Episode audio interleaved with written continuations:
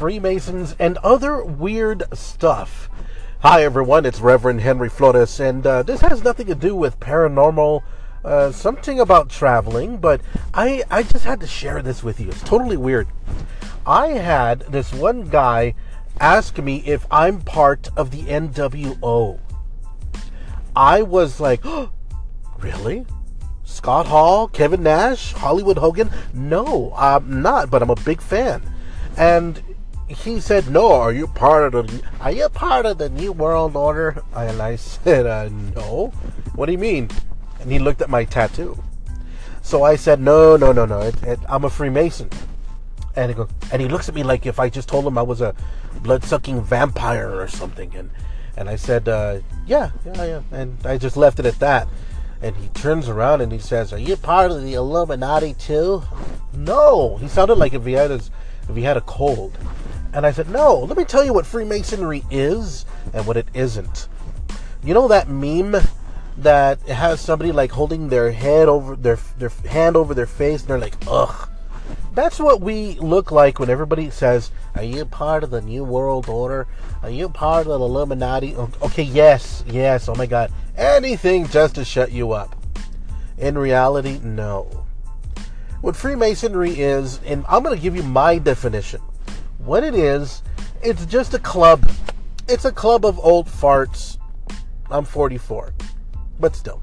It's a club of old farts that teaches us how to be better men, better husbands, better sons, fathers, grandfathers, great-grandfathers, many other things. So it teaches us how to continue to pass down chivalry, because that's one thing that is missing in this stupid world. All right? That's what it does. And yes, it is a secret society. It's a society full of secrets. Yes, and all that. But it's a society full of secrets that benefit its members.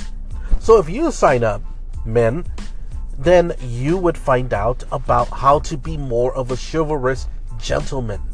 That's all it is. Ladies, the reason why we don't have you as female Freemasons is because we need to start to think on our own, you know? Less stress on you. So hey, good for us, right? Good for you. There are some female Freemasons, but that's very, very little. I think that's badass, though. Very, very little. So that's what really it is. And yeah, even though I am part of a lodge, I'm also a Knight of St. Andrew. I'm also a Shriner. I'm also part of the Scottish Rite. I do a lot of cool stuff. The proceeds or the dues that we pay as Freemasons either goes to our lodge, goes to restore historic preservation and buildings, and more especially, it goes to kids like the Shriners Hospital for Children, or the Scottish Rite Hospital in Dallas, Texas. So it goes to a good cause.